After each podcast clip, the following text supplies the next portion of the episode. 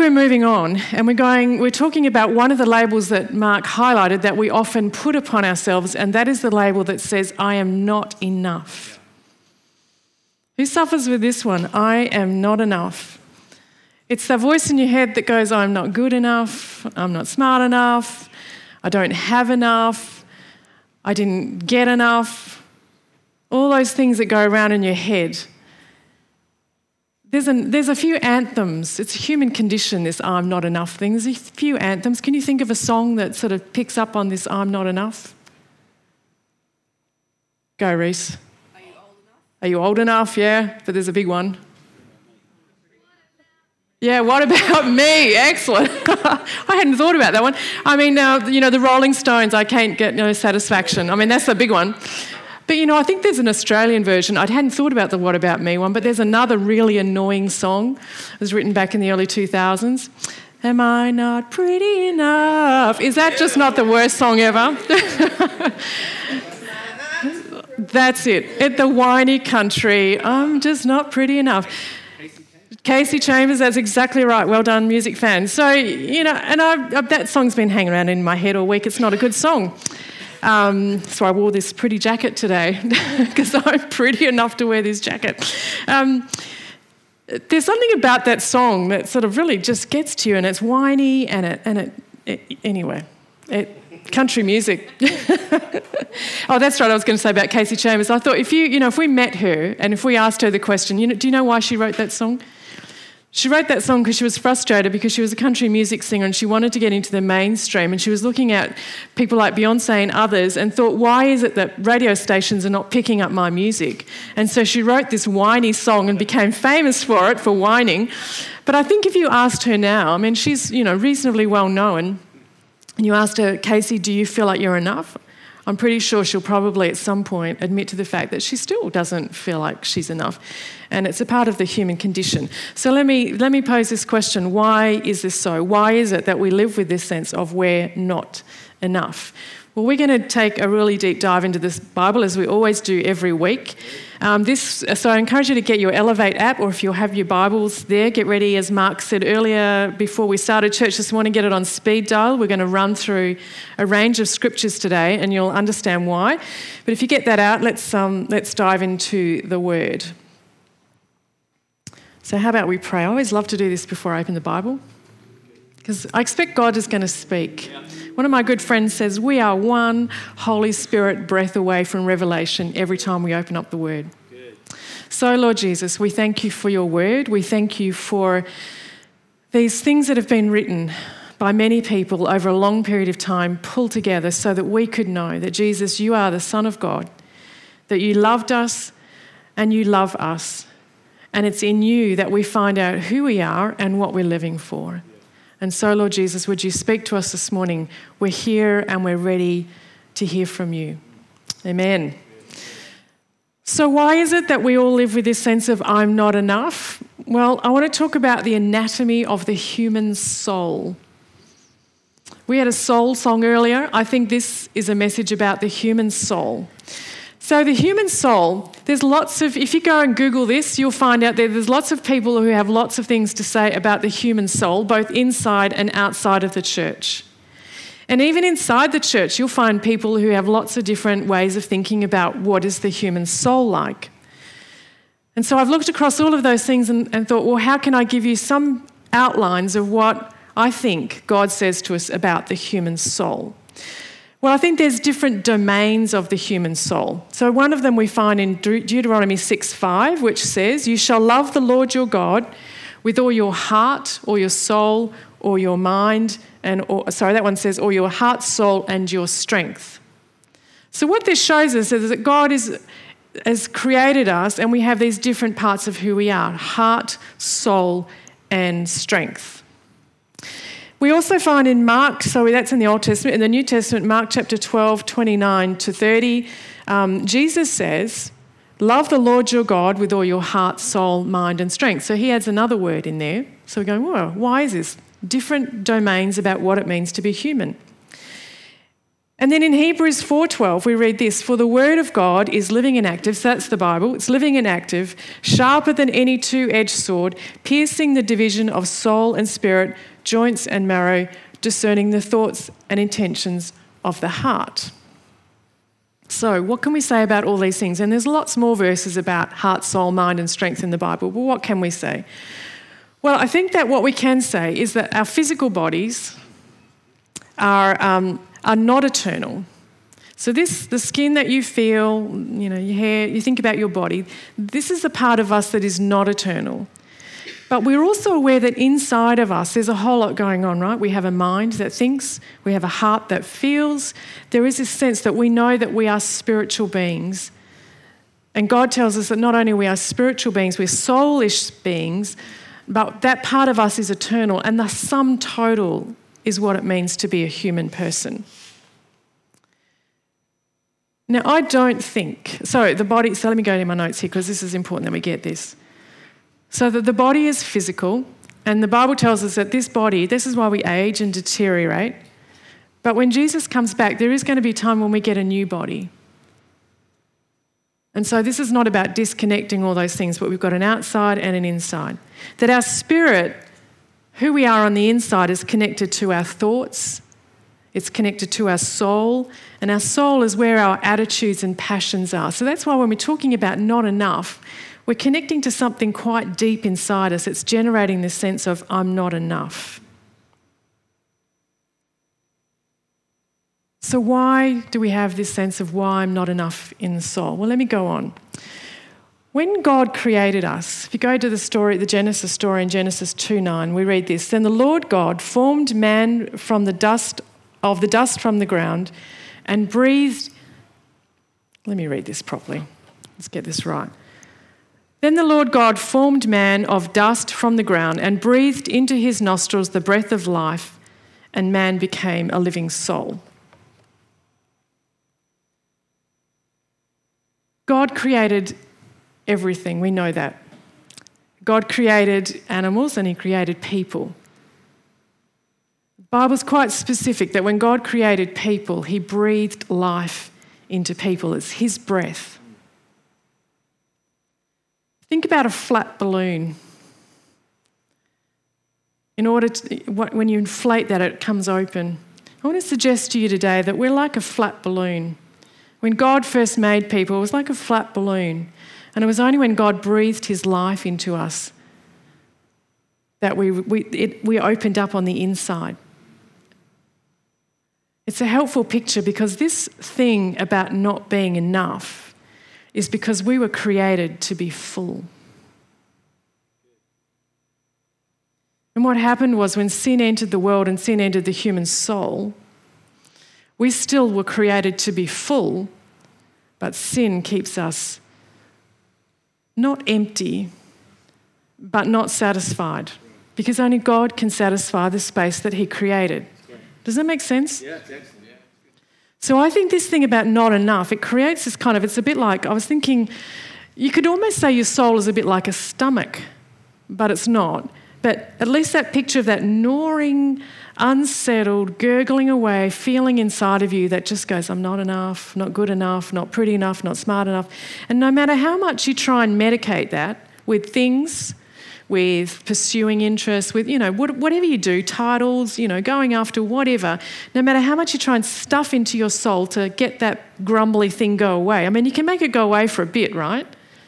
It's like eating when you're hungry. You feel that feeling, you eat, and it goes away for a while, but it comes back. You can never satisfy it. In the same way, I think that what's going on our souls when God is not present is, is this constant gnawing away that you just can't get rid of. The other thing that goes on in our soul is the more stuff we stuff in there that God maybe doesn't want for us or doesn't intend for us, there's nowhere for it to go as well. We can't clean out the junk in our soul. I've got a really good friend who talks around, who talks about the soul like a suitcase. and he says most of us are walking around with so much junk in our suitcase. You need to get it out. And here's the thing we can't get it out. We need the help of God to get it out. Because the more stuff we chuck in there that's not coming out, that's not being processed well, that's not being removed, you know, it just ends up like toxic stuff in your soul. And it feeds this sort of poison that says you're not enough.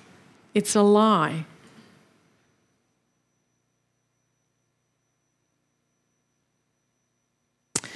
Blaise Pascal, who's a 16th century philosopher, you might have heard about this thing, the idea called the God shaped hole every human person. Well, this is where it comes from, comes from Blaise Pascal, and he's often misquoted, but this is what he did say.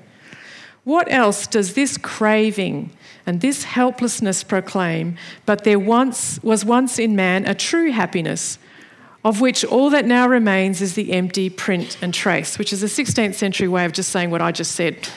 we got this God created us to be full, and when sin came into the world, we still were created to be full, but we can't satisfy that. This he tries in vain to fill with everything around him, seeking in things that are not there the help he cannot find in those that are, though none can help, since this infinite abyss or this eternal soul of ours can be filled only with an infinite and immutable object, in other words, by God Himself. So we were created to, created to be filled by the presence of God. And it's only in the presence of God that we find the things that fill our souls. We find joy and we find peace and we find rest and we find love. We find the life of Christ. And all of the presence of Christ fills up our soul, gets rid of the toxic junk in there that we don't need and don't want, and helps us to feel satisfied. I am enough because God made me, God loves me, and He fills up every part of my life when I let Him.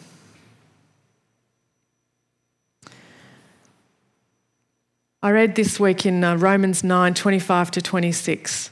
It says something about how personally God loves us. If each grain of sand on the seashore were numbered and the sum labelled chosen of God, they'd be numbers still. You know, God talks about my people are like the grains on the seashore. You can't count them, there's so many. But God says salvation comes to us by personal selection. God doesn't count us, He calls us by name. Arithmetic is not His focus. So not only has God created us to be full of His presence, but He doesn't treat us like numbers. He looks at each of us and He says, I've called you by name. I've personally chosen you, I've personally created you. You were made to live with me fully in my presence. So why do you say you're not enough? You don't have to live like that. So, outside of a real living relationship with God through Jesus, You'll never find a satisfied soul. You'll never put an end to the not enough. You'll never do it, no matter how hard you try. Jesus says, Come to me and I will give you rest from that gnawing song in your soul that goes, I'm not enough, I'm not pretty enough, can't get any satisfaction. He helps us to get out of that being trapped in the I'm not enough. So here's a couple of questions. If that is true, if Jesus is enough, and He's filling our lives, why do we as Christian people still walk around with that sense of I'm not enough? Right? Because you and me, even those of us who love Jesus, still walk around with this I'm not enough. So why is that so? Well, a few years ago, I went to this conference and um, there was like a thousand women in the room, and the guest speaker got up, and here's a thought that went through my head that is a very unattractive woman. And she was. She was a very, un- she was a very unattractive woman. And um, she got up, and one of the first things she says was, um, You are probably all thinking I'm a very unattractive woman. and I went, Wow, okay, this is a woman I will listen to. And she went on to tell the story was uh, that she's married to, she was married to a famous man, and she was actually this famous man's second wife. And the first wife had died, and she was an attractive woman. And so she just put it out there and she said, I know what people say about me. I know that people say I'm a very unattractive woman. Why did he marry me? He's a very famous man. Did he feel sorry for me? And I'm thinking, this is, this is amazing. And she said, I wrestled all, for a lot of my life, I wrestled with the fact that I'm not an attractive person. But she was a woman who loved God, and so she went to the Bible to find out what God said about her. And there's a few references in the Bible to, um, well, let me read. She, she talked about Romans 9, which says this One of you will say this to me. Oh, sorry. One of you will say to me, then why does God still blame us? In other words, why did God create us to, be, to be, have these souls and then allow sin to come into the world so that we still walk around with this feeling of not enough? Like it's okay to say to God, so why did you do that? Then why does God still blame us? For who is able to resist his will? But who are you, a human being, to talk back to God? Shall what is formed say to the one who formed it, Why did you make me like this? This is why I love the Word of God, because it's so real. See, God made us with this hole, and then sin comes into the world, and the hole gets empty, and we can't fill it except for God. And so we go, what, God, why did you do that? Why did you make me like this? Which is, which is what this woman did. And the Bible says, But who are you to ask God, why did you make me like this? God, this is your problem. Why is it that we have to live with this gnawing feeling? Well, one of the reasons I think why God made us like this comes back to we just forget about who Jesus is, or we're not. Um, let, me, let me rephrase this. I think Mark really nailed this last week in his message. Jesus makes us whole, but we hang on to the memories of what it was like before he filled our life. And we keep this toxic stuff in our soul instead of asking Jesus to release it. You know what Jesus gives us the power to do? Is to go, wow, there's a, there's a bit of gnawing going on in my soul. Like today, I feel like I'm not enough. So, Jesus, I need you to take that out today. And I need you to remove it from my memory. And I need to start walking in freedom. There's this divine partnership that goes on. Sometimes I think we have a bit of a zap theology going on in our churches. We, we think that God just zaps us and we get perfectly better. And that is true.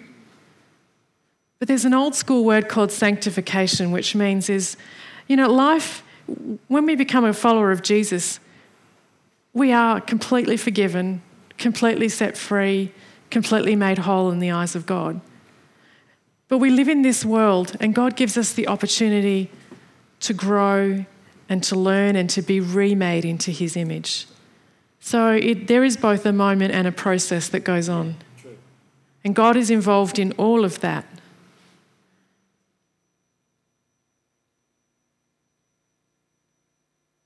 God calls us to be holy. See, if God, if there was a zap theology, then God would be overriding our will.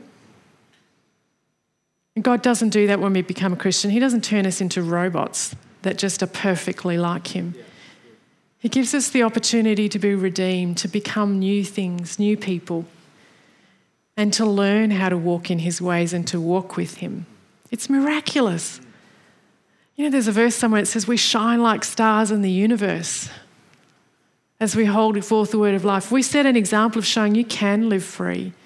You can live free of the culture of captivity. You can live free of this gnawing feeling of I'm not enough. We get to do that. And we get to do that together. How cool is that? That we get to encourage one another and go, come on, Jesus is with you. You don't have to be set, you know, bound by this anymore. Let's cheer one another along and let's grab as many people as we can and cheer them on as well. Yeah. I've got a friend who talks about um, this is called holiness, by the way. There were people a couple of hundred years ago who had started what was called the holiness movement, and they realized that yes, God, Jesus comes into our lives and He gives us the power to live free of these things like I'm not enough. But there's a practice of walking every day and that means putting off the old habits and putting on the new. And so my friend talks about, you know, how could we make holiness sexy again? Let's make holiness sexy again because holy people are super cool. I spent a lot of my time thinking about culture and the effect of culture. Culture is, um, there's two ways of thinking about it. Like you can be a frog in the tank, you know this, don't you? You don't realize that it's, you're getting cooked from the inside out because the water's getting hot. But yesterday I also read this other analogy. Culture's like you're like a fish. You're aware that you're in culture, but you have no external point of reference because a fish is just in the water. We need Jesus to be this external point of reference. Well, actually, he's both an external and an internal point of reference, isn't he? And he helps us to orient our lives so that we can live free. We're going to read a very big piece of scripture. This is worth listening to. And, it, and I'm not just reading it because I'm running out of words here. I'm reading it because I actually believe that God speaks through his word. And particularly in the message version, if you find it hard to read the Bible, read, read the message version because sometimes it just knocks you in the face with the, language. the language is really helpful for us. So let's read this. One, it's called A Future in God, and it's from the le- uh, 1 Peter, which is a letter in the New Testament. And this answers the question why does God want us to cooperate with Him in this? It says this So roll up your sleeves, put your mind in gear, be totally ready to receive the gift that's coming when Jesus arrives. Don't lazily slip back into those old grooves of evil, doing just what you feel like doing. See, we're a Christian, but we, can st- we have still have the volition or the freedom to go and choose to do what we always used to do. We do. But it, that's not holy and it's not sexy, to be quite honest. You're just trapped, you're just living in slavery. You don't have to, we don't have to live as slaves to our feelings of not enough. Jesus wants us to be free. So don't fall back into that song.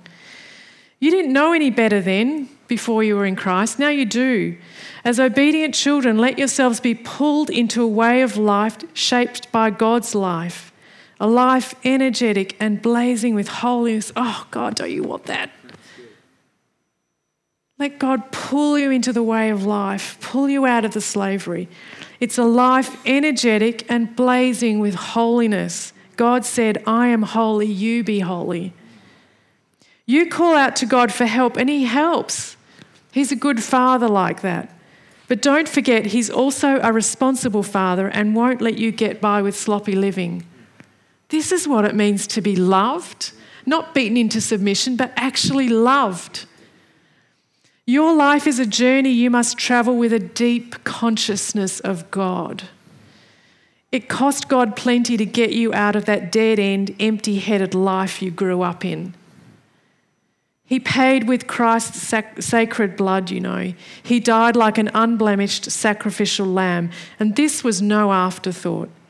Even though it has only lately, at the end of the ages, became public knowledge, God always knew He was going to do this for you. It's because of this sacrificed Messiah, whom, whom God then raised from the dead and glorified, that you trust God, that you know you have a future in God. Now that you've cleaned up your lives by following the truth, love one another as if your lives depended on it. This is good news not just for you, this is good news for everybody. Love one another as if your lives depended upon it. We don't live the Christian life as isolated units.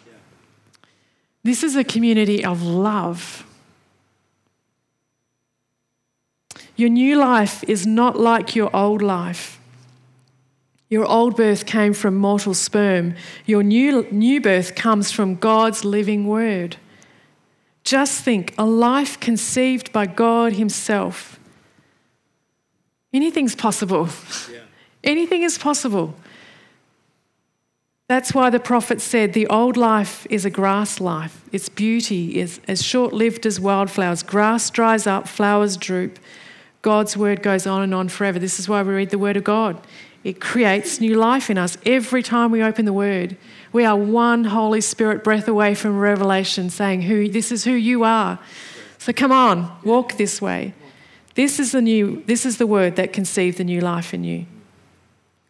So you want freedom from not enough? This is what we do. Number one, we make our peace with God today. And whether you are a follower of Christ or whether you are already in Christ, today is another opportunity to make your peace with God. To recognize that we're slave to the powers of darkness and we can't get out of it on our own. There is an enemy who is a roaring lion seeking to devour that which God gives to us in Christ Jesus. But we can live free. We can live free from the culture. We can live free from addiction. We can live free from all of this stuff that binds us. But we have to make our peace with God. Jesus is the only person who can and has defeated the power of darkness. No one else ever has, only Jesus. That's why the sheer gift of being a follower of Christ is his life living in our life means we can be free. Whatever it is that's binding you today, you can be free. And sometimes those things come in a moment, and sometimes God says, You need to walk through this in me. You need to learn new habits. You need to replace the old groove. You're stuck in a rut. You need to jump tracks and learn to live in a new place.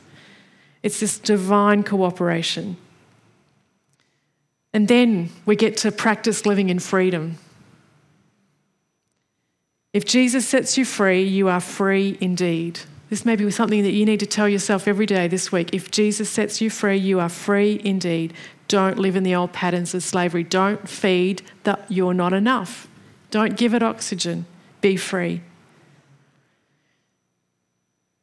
Today, to finish off, I want to, encourage, I want to invite you to do something that is another old school word. It's, word. it's called consecration. If you've never made a decision to follow Christ, today is like the best day of your life, potentially. Because today is a day where you can say, you know, I don't want to get caught in this, I'm not enough. I, I need to be free of this. It's killing me. It will kill you. it's true, it'll kill you. So be free from it today and make your peace with God. But for those of us who are in Christ and we got caught, we've been caught in this soundtrack of I'm not pretty enough or I'm not enough or I can't get enough, today's the day to break free as well. And one of the ways that we can do that is, uh, is through a word called consecration. And when I was growing up in the church, we used to do this once a year. And it was simply an opportunity to, because we all get caught up and we get caught up in the stuff around us and we forget who we are. And this is a way as a community of God's people to remember who we are. And that is, we are people full of the presence of Jesus and we don't have to get caught in, in stuff that holds us back, including the I'm not enough. And consecration is a way of coming back to Jesus and saying, Jesus, I'm sorry, I've got caught up in this stuff that's not doing me any good and it's certainly not doing anyone else any good. I'm coming back today and I'm just saying, can, you, can I be, I want to be free of this. There's a very old hymn that I love so much. It's called uh, Take My Life and Let It Be. Take my life and let it be consecrated, Lord, to Thee. Take my moments and my days and let them flow in endless praise. So you can sing I'm not enough, or you can sing Thank you, Jesus. Yeah, Take my hands. See, this is about, it is about your body. You know, body, I said this a couple of weeks ago body, soul, mind, and spirit. Every part of you is important to God. This body may be fading away, but you're not, you're not, your body's still important in this life. It is the bearer of this sacred image of who you are in Christ. So, anyway, take my hands and let them move at the impulse of your love. In other words, you know, I want to do what you want me to do, Jesus. Take my feet and let them be swift and beautiful for thee. Take my voice and let me sing, always only for my King.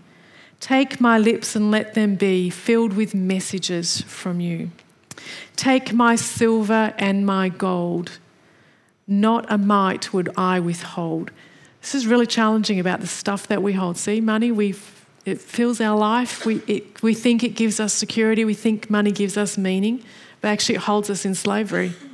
Jesus gives us the freedom to say, you know, take it, Lord Jesus, because I want to be free.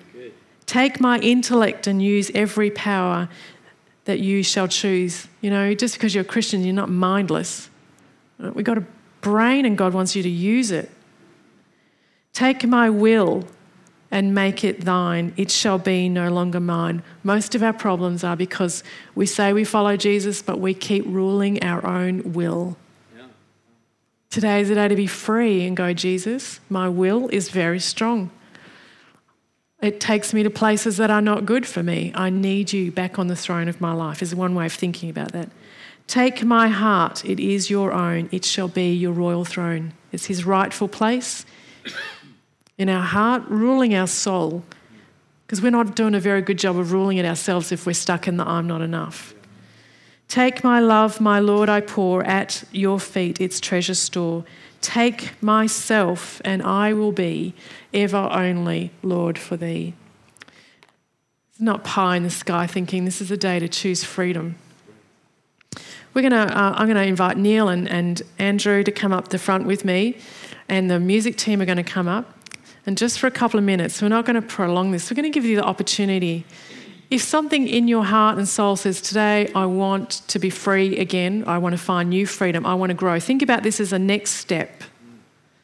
The next step, this is a habit of walking in Christ in freedom because Jesus says, You are enough. I've made you to be enough. Now let me fill all the spaces of your soul. Then you can come down the front and we're simply going to do this. If you want to say, Take my life, Lord Jesus, take control. We're just going to anoint you with oil, oil in the name of the Father, the Son, and the Holy Spirit on your forehead. It's not a freaky thing to do. There's a, there's a precedent in the God's word for this. The oil represents the presence of the Holy Spirit and the promise that what Jesus says he will do, he will do.